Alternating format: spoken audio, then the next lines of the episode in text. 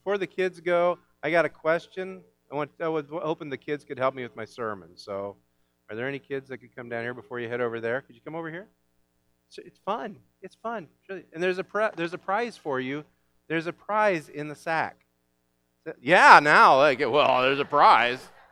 Yeah. I just got a I got a couple of questions and I want you guys to show because I got to teach the adults something and I don't think they know this stuff yet. And I know you guys do. So, have you ever heard of a guy in the Bible named Jonah? You know about you know about Jonah? And Jonah Jonah was swallowed by a giant hippopotamus. It, what? It, oh, it was a fish. It was a fish. Okay. What was Jonah's job? Go, go to go to Nineveh, right? And he did he did he say, "Yeah, I'm going to Nineveh"? No, he went the other way, and he didn't go to Nineveh, and that's why he got swallowed by the giant hamster. Fish. I will try to get that right before I have to teach you guys. Okay. So Jonah was supposed to go to Nineveh. He was a prophet, right? So he's supposed to go give God's message to the people of Nineveh. He didn't want to, and he got swallowed by this giant. You say fish. I think maybe it was a hamster. Anyway, so that's good. Very good. Okay, that's I've. It was a whale. Might have been a whale. Okay. Well, I have a, I have I have something for you for your snack time today. That's okay. I'll see if you can guess what this is. It is kind of related to the story of Jonah in that Jonah was swallowed by a giant fish. And so I have something for you for your snack time today. Can you guess what it is? Go, what? No, it's not goldfish, it's sardines. Here, it's a can of sardines for. You. So, do you guys like those? Oh, I'll I'll keep this. I bet I it's goldfish. I got goldfish, and and Swedish fish. Swedish fish. You guys like Swedish fish? I love Swedish. That's not real Swedish fish. They're multicolored, so I couldn't find Swedish fish. But I love. Just keep that in mind when it comes time for preacher present times. Preacher loves Swedish fish. So, you know, thank you very much. You guys have been a big help. Give him a little, give him a little love. Show him a little love there. And this will be my lunch today. So just think he's preaching that whole sermon with a can of sardines in his pocket. That's what you can think of today while you're listening to that. So I dare say that what the kids told us about Jonah, most of you probably could have answered the same questions.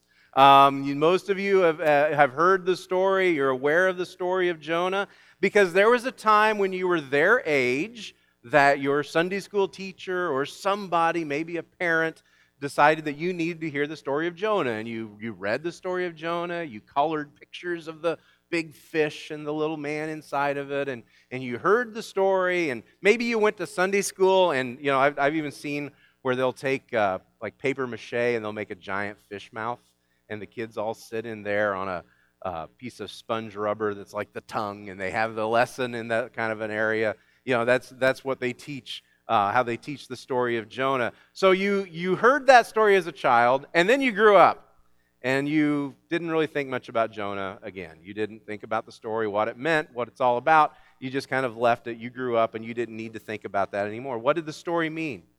Uh, what what does the story of Jonah mean? And, and what does it mean to us today? You know, why would the story of Jonah have any significance? We're going to look at Luke chapter 11. And in Luke chapter 11, Jesus tells us that the story of Jonah defines his ministry, that it defines his message, it defines who he is and why he came. And if it defined Jesus, and we are his church, we are the body of Christ, then it defines us as well. There are lessons in the story that are not just for children, they're for adults. We're going to look at Luke chapter 11. It's page 870 in the Bibles there in the pews. 870, Luke 11, verses 29 through 32. But before we look there, I want to back up just a few verses also in Luke to an encounter that Jesus had in verse 14. In Luke 11, 14, it says, Now he was casting out a demon that was mute. And when the demon had gone, the mute man spoke, and the people marveled. But some of them said, He casts out demons by Beelzebul, the prince of demons, while others, to test him, kept seeking from him a sign from heaven. They wanted a sign. Why did they want a sign? They wanted Jesus to, to prove himself to them. They wanted Jesus to show them that he was powerful and to prove that he had come from God. And they were saying, just amaze, amaze us, Jesus. Show us something amazing and we will believe in you. You know, amuse us. Put on a show and we will put our faith in you. Now, you remember that Luke tells us that at this time, Jesus had set his face to go to Jerusalem, that that was his focus. We call this final year of ministry, we call it the year of opposition. Jesus, Jesus stopped doing as many miracles during this year, and his teachings got harder, more difficult for the people. And a lot of people quit following him because Jesus was calling them to deeper commitment. Jesus was saying things like, If anyone would come after me, he must deny himself, take up his cross daily, and follow me. He was saying things like in the Gospel of John, where he says, If anyone comes after me, he must eat my flesh and drink my blood, because my flesh is real food and my blood is real drink. And people said, This is weird, this is strange, and this is hard, and we don't want to follow anymore. So, what did he say to those who demanded a sign? we begin in Luke 11, verse 29. When the crowds were increasing, he began to say, This generation is an evil generation. It seeks for a sign, but no sign will be given to it except the sign of Jonah. For as Jonah became a sign to the people of Nineveh, so will the Son of Man be to this generation. The queen of the south will rise up at the judgment with the men of this generation and condemn them for she came from the ends of the earth to hear the wisdom of Solomon. And behold, someone greater than Solomon is here. The men of Nineveh will rise up at the judgment with this generation and condemn it, for they repented at the preaching of Jonah. And behold, something greater than Jonah is here. He says in verse 29 This generation is an evil generation. It seeks for a sign but no sign will be given to it except the sign of Jonah. I think people are still looking for signs. I think they're looking for a sign from the church. They're looking for a sign from us to prove ourselves to them. Prove it to me, church. Prove it to me, Christians. Prove to me that you have a message that I need, that you have something that's going to make my life better, my family better, something that's going to impact me. Prove to me that you have the truth that you have something of value. What do we have to offer them? We have exactly what Jesus had to offer the message of the cross, the message of Christ, the, the sign of Jonah, as he put it here. I hope we get that. I hope we know that Jesus is central to everything that we do, everything that we say, everything that we believe. And I hope, for our sake and for the sake of those around us, that we live like our message matters. Uh, Jesus says, No sign will be given to them except the sign of Jonah. What did he mean by the sign of Jonah? There's a parallel passage over in Matthew. It's a similar passage in Matthew chapter 12, and yet that one's different. There they ask for a sign as well. Jesus says, No sign will be given except the sign of Jonah. For just as Jonah was in the belly of the great fish for three days and three nights, so will the Son of Man be in the belly of the earth for three days and three nights. And there he ties the message or the sign of Jonah directly to the cross and to the tomb. But Luke doesn't do that with this here. Instead, Luke tells us, as Luke tells the story, Jonah himself was the sign. So how is Jonah the sign? You know, like I said, most of us most of us put Jonah away a long time ago most of us don't really remember the details of the story of Jonah. And what little we remember is what we colored as a kid, what we learned as a kid, you know, and we remember there's Jonah and, and the whale. Well, you know, the Bible never actually says it's a whale, by the way. You know, that's, that's kind of been our interpretation. The Bible never says whale. The Bible says big fish or big beastie. You know, it's a big beast of some sort in the, in the water. Um, do you remember why Jonah got swallowed by the big fish? Do you remember what the, what the problem was? Jonah ran from God. God had told Jonah, Go to Nineveh. He said, I want you to go to Nineveh and I want you to preach to the people of Nineveh. and, tell them that in 40 days, if they don't repent, in 40 days I will wipe them out. And Jonah said, No, thank you. I don't really want to do that. And uh, now Nineveh, Nineveh was a was an evil city. Nineveh was a Nineveh was a bad place. Nineveh was, you know, this is stuff that we don't teach the kids, and you probably shouldn't. But Nineveh was evil. If they didn't like you in Nineveh, they, they had these long, these tall spikes, and they would drop you on the spike and impale you, and, and you wouldn't die instantly. You would just, gravity would do its work, and you would die a very slow and horrible, painful death. If they didn't like you in Nineveh, they would cut your hands and feet off and cut off the tip of your nose. One of their favorite things to do to their enemies in Nineveh is they would fillet you alive and then they would make handbags out of human skin. This was an evil place. This was an awful. Yeah, don't tell our kids those stories about Nineveh. This was an awful, awful place. And in Jonah's head, Jonah's thinking if anyone needs to be wiped out, it's Nineveh. Yes, wipe them out. God says, go to Nineveh. He says, I'm not going to Nineveh. Jonah felt like they needed to be wiped out. So instead, here's where Jonah is. He's down here in Joppa, right? And he's supposed to go to Nineveh, which is 550 miles away.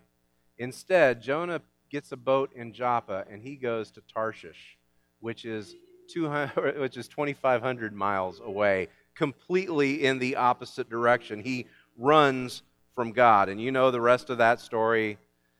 There's this horrible storm. They throw Jonah overboard. This fish comes along, this giant fish comes along and swallows him. And, and that's where we usually pick up the story at that point. It was then that Jonah learned in that in the belly of that beast that if God calls you to do something, you probably should do it.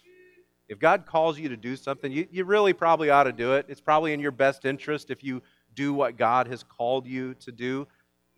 Because our message matters. Our message matters to us. Our message matters to the people around us. The Apostle Paul said in Romans chapter 1, verse 16, I am not ashamed of the gospel, for it is the power of God for salvation to everyone who believes. I'm not ashamed of that message. We can't be ashamed. There is no other source of power for salvation. It is this message that we have. Later on in 1 Corinthians chapter 1 verses 22 through 24, Paul says, kind of echoing Jesus here, he says, Jews demand a sign, and Greeks seek wisdom, but we preach Christ crucified, a stumbling block to the Jews and folly to the Gentiles, but to those who are called, both Jew and Greek, Christ, the power of God and the wisdom of God. That's our message. That's what our world needs to hear. And, it, and so, our question for us is do we live like it matters? Do we live like that message matters? Do we live like they will perish if we don't tell them this message? Do we live like if we don't tell them we're being unfaithful to God's call? Verse 30 Verse 30 says, For as Jonah became a sign to the people of Nineveh, so the Son of Man will be for this generation. I've told you many times what my prayer has been for this community. It's from John chapter 12, verse 32. In John 12, 32, Jesus says, If I be lifted up, and, and he's pointing to the cross in that, if I be lifted up, I will draw all men to me.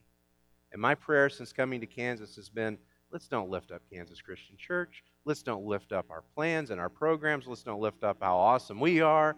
Let's lift up Christ. There's no promise in how awesome we are. The, the only promise we have is in Christ. Let's lift him up and, and just trust that He will draw people to Him as we do that, as we live it out, as we live like our message matters.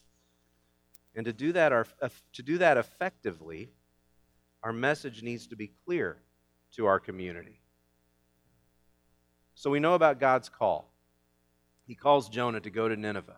We know about the giant fish then what happened? Let me read you a little bit from Jonah. It's back in Jonah chapter 2 and chapter 3. So Jonah's unfaithful. Jonah gets, a, gets on a ship to go to Tarshish. Giant fish swallows him. Jonah prays from the fish. Three days later, what happens? Jonah chapter 2, verse 10 is very blunt. And the Lord spoke to the fish. I like that part. The Lord spoke to the fish. I told you last week I talked to cats. So I'm not that weird if God's talking to fish. And the Lord spoke to the fish, and it vomited Jonah out upon dry land. Just imagine that scene right there. Blah, there it is. All of a sudden, you get this guy. And the word of the Lord came to Jonah a second time, saying, Arise and go to Nineveh, that great city, and call out against it the message I tell you. So Jonah arose and went to Nineveh. Not going to argue with God this time. According to the word of the Lord. Now, Nineveh was an exceedingly great city, three days' journey in breadth. Jonah began to go into the city, going a day's journey. He called out, Yet 40 days, and Nineveh shall be overthrown. And the people of Nineveh believed God. They called for a fast and put on sackcloth from the greatest of them to the least of them. Just imagine for a moment you, you witness that. You know, you're, you're there on the beach at the, in the Mediterranean and, and you're out for the day on the beach, you know, and maybe you're just kind of enjoying the view and you're watching the waves come in and all of a sudden this gigantic fish just beaches itself. And the next thing you know, blah, you know, and there's this guy that just gets spit up on the beach. Now, he's been in the belly of this beast for three days. In our pictures, Jonah looks fine. But imagine, you know, something about him did not agree with the fish, okay?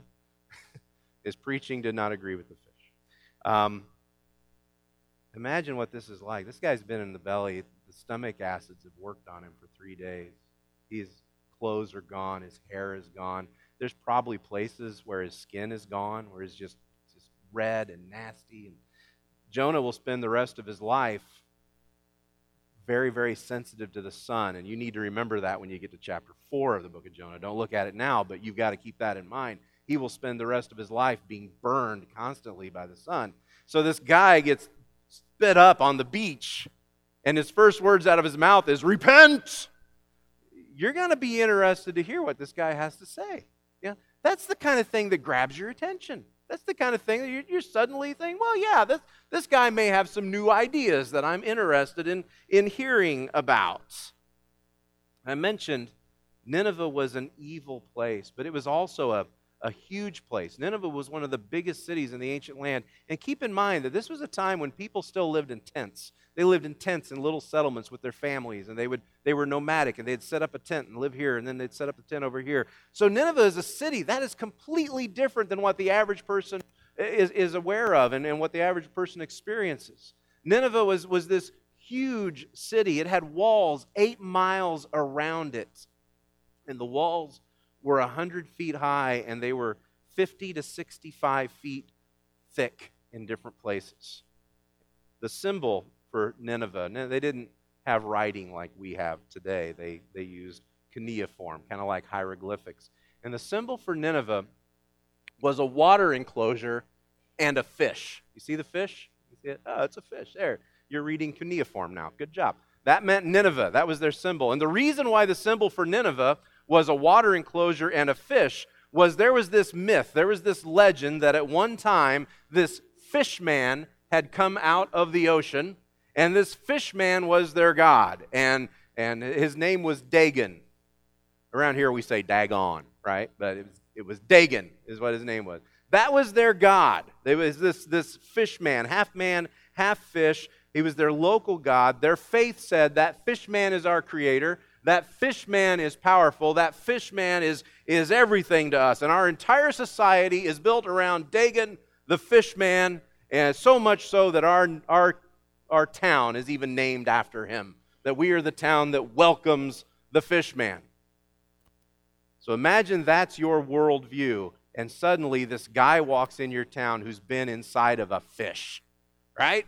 And you can see that he's been inside of a fish, and you can smell that he's been inside of a fish for a while.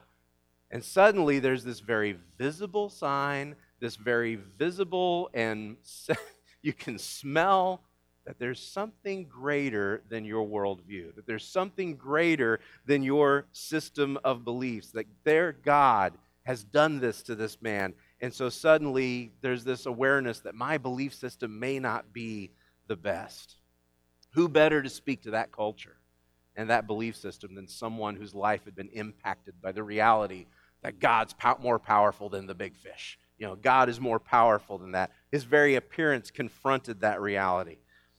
So, who better to speak to the needs of East Central Illinois, of Edgar, Clark, and Coles County, uh, of Kansas? Who better to speak to the needs of this county, of this area, than people who look like they're from here, than people who talk like they're from here, than people who smell like they're from here?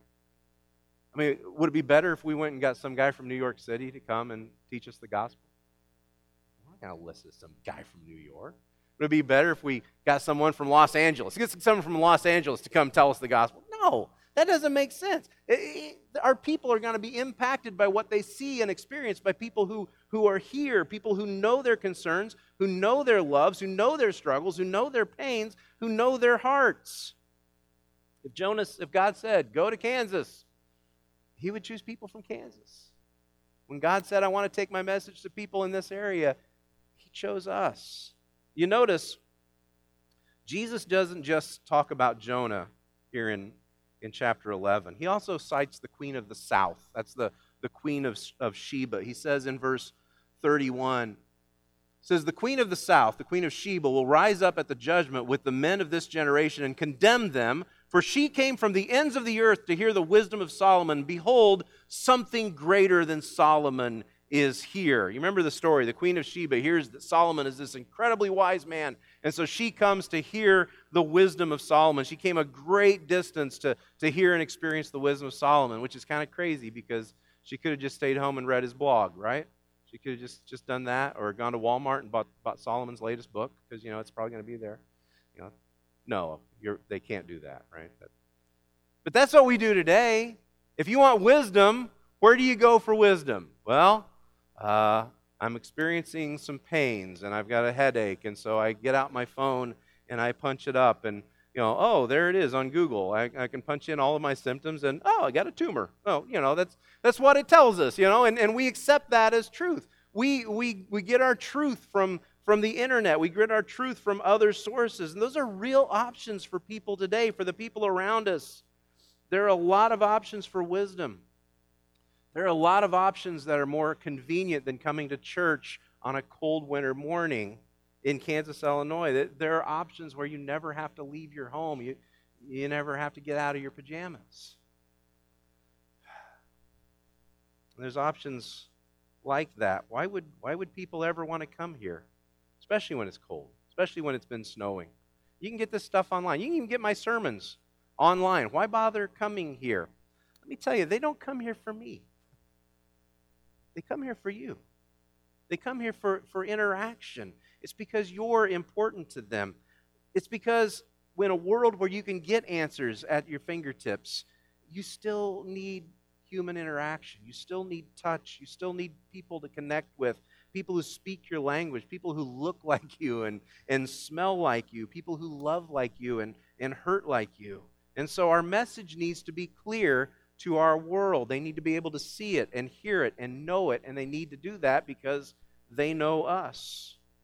We need to live like our message matters. We need to make our message known clearly to the people around us.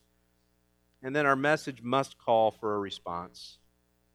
Our message has to call for a response. That's, that's one of the problems with this generation's source of information. That's one of the problems with, with the, the internet. It, there's, no, there's no accountability on the internet. There is, there is no accountability. You read something, and maybe it's true, maybe it's true, maybe it's not true, but what difference does it make? No one calls you for a response. No one calls you to, to commit. All they want you to do is click.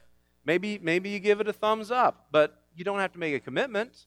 You don't have to repent. You don't have to turn your life around. And if you don't like what you've read, you find another web page that agrees with you, right? You don't have to listen to that one. I can find another one that actually does agree with me. We can't do that. You know, Jonah didn't just walk through Nineveh with a sign that says, like me on Facebook. You know, that wasn't his message. His message was in 40 days, you will be wiped out. You have to change. You have to do something. You have to turn your lives around. And you look at the response. You know, Jonah chapter 3 again verse 4.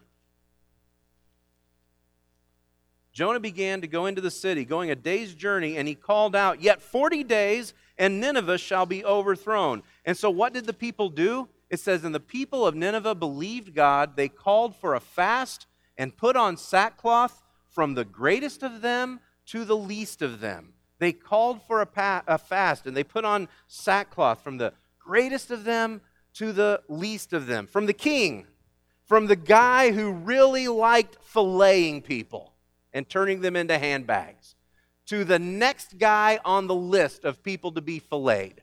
They all repented. They all uh, fasted and, and put on sackcloth. And Jonah, there's, there's one weird thing about, there's a lot of weird things about the story, but one of the really weird things about the story of Jonah, they didn't just fast themselves, they made their animals fast too.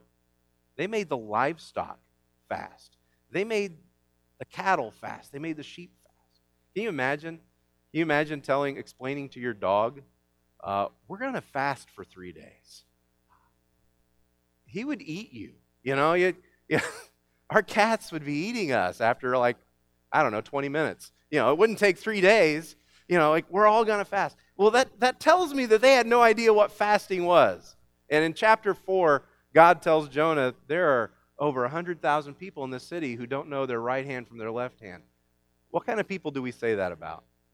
People are kind of slow, right? Well, he doesn't know his right hand from his left hand. We say that about someone who's a little slow. They're not the brightest people in the world but they're still loved by God. They're still, they're still special to God. They don't understand how fasting works, but you know what? Their heart is in it. Uh, they, they're going to give it their all. They're going to do what they think is the right thing. They heard the call to repent, and they repented.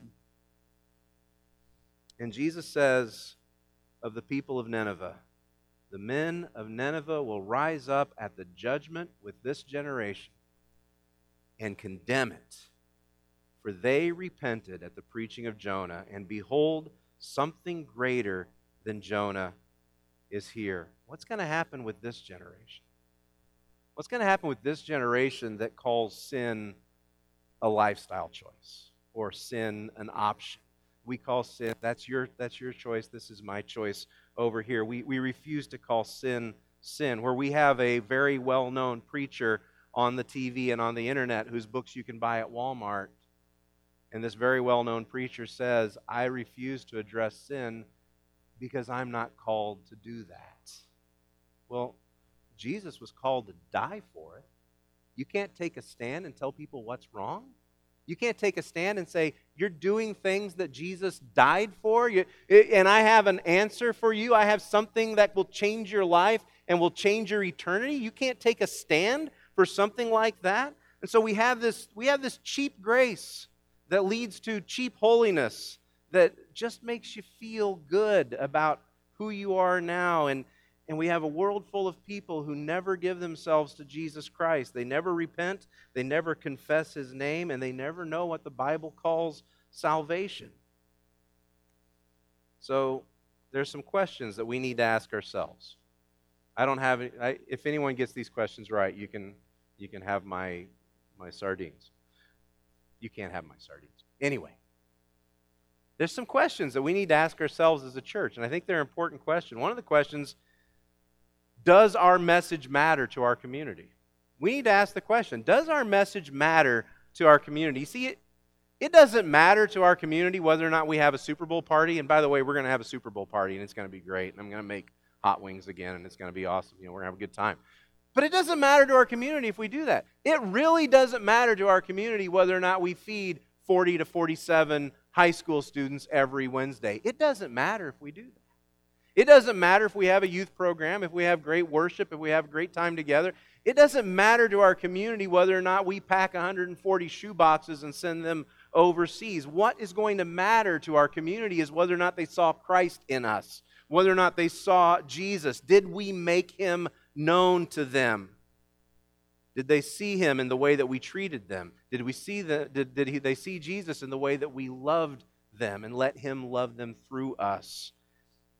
And when we asked them if they wanted to follow him and make him their Lord, did they see, did they see his grace in us? There's another question that really gets to the heart of it. And the question is do they know what our message is? For that matter, do, do we know what our message is? Do we really know why we're here? Do we really know what this is all about? I think, I think a lot of us have a pretty good grasp on it. You know, we get it. You know, Jesus went to the cross, he died, he sacrificed, and, he died for us, and we commit to him and give our lives to him. But my goal for us is that we would be able to express clearly what the what the ministry of this church is about and what the message of this church is about, that we would be able to, to tell people who we are and, and what we're all about. People are confused about churches. People are really confused about churches. They don't know what churches are. Uh, they think, well, uh, church, it's like a club, you know, or it's like a civic organization, or it's a charity that I give to and that I'm involved with. You know, they, they think maybe that's what a church is. It's a or they think a church is a place where a bunch of hypocrites go to feel better about themselves. That's, that's what a church is. Just a place where a bunch of hypocrites go to feel better about themselves. Let me tell you, if we don't define who we are, then this generation will define us for us. And they will define us based on our worst, based on the, the hypocrisy they see. They will define us based on the very worst of what we do. If we don't define who we are and what our message is, other people will do it for us. Jesus, Jesus said, Something greater than Jonah is here. Did you notice that? Some of your Bibles say someone greater than Jonah, but the language is pretty specific. It is something greater than Jonah is here. He's not just talking about himself. What's the thing he's talking about? I think part of the thing that he's talking about he's talking about you and me. Something greater than Jonah is here. He's talking about us. He's talking about the church. He's talking about the gospel. He's talking about our message, the hope that we bring to this world. I think that's why he moves, if you follow the, the text, if you follow the context of this discussion, I think that's why he moves from the story of Jonah, from, from the uh, from the, the sign of Jonah to the very next verse where he says in verse 33 No one, after lighting a lamp, puts it in a cellar or under a basket, but on a stand so that those who enter may see the light. Jesus says in Matthew chapter 5 verse 14, you are the light. You are the light of the world. A city set on a hillside cannot be hidden, nor do men light a lamp and hide it under a basket. No, they put it on a stand so that it gives light to the whole house. And he says, In the same way, let your good deeds shine before all men so that they might see your good deeds, so they might see your good deeds and they might praise your Father in heaven. Shine so that your world sees your light. So, shine so that the world sees Jesus in you. Shine so they will know the message that we care, that we love them, that we have a message of life, a message of hope, a message of forgiveness, a message of peace.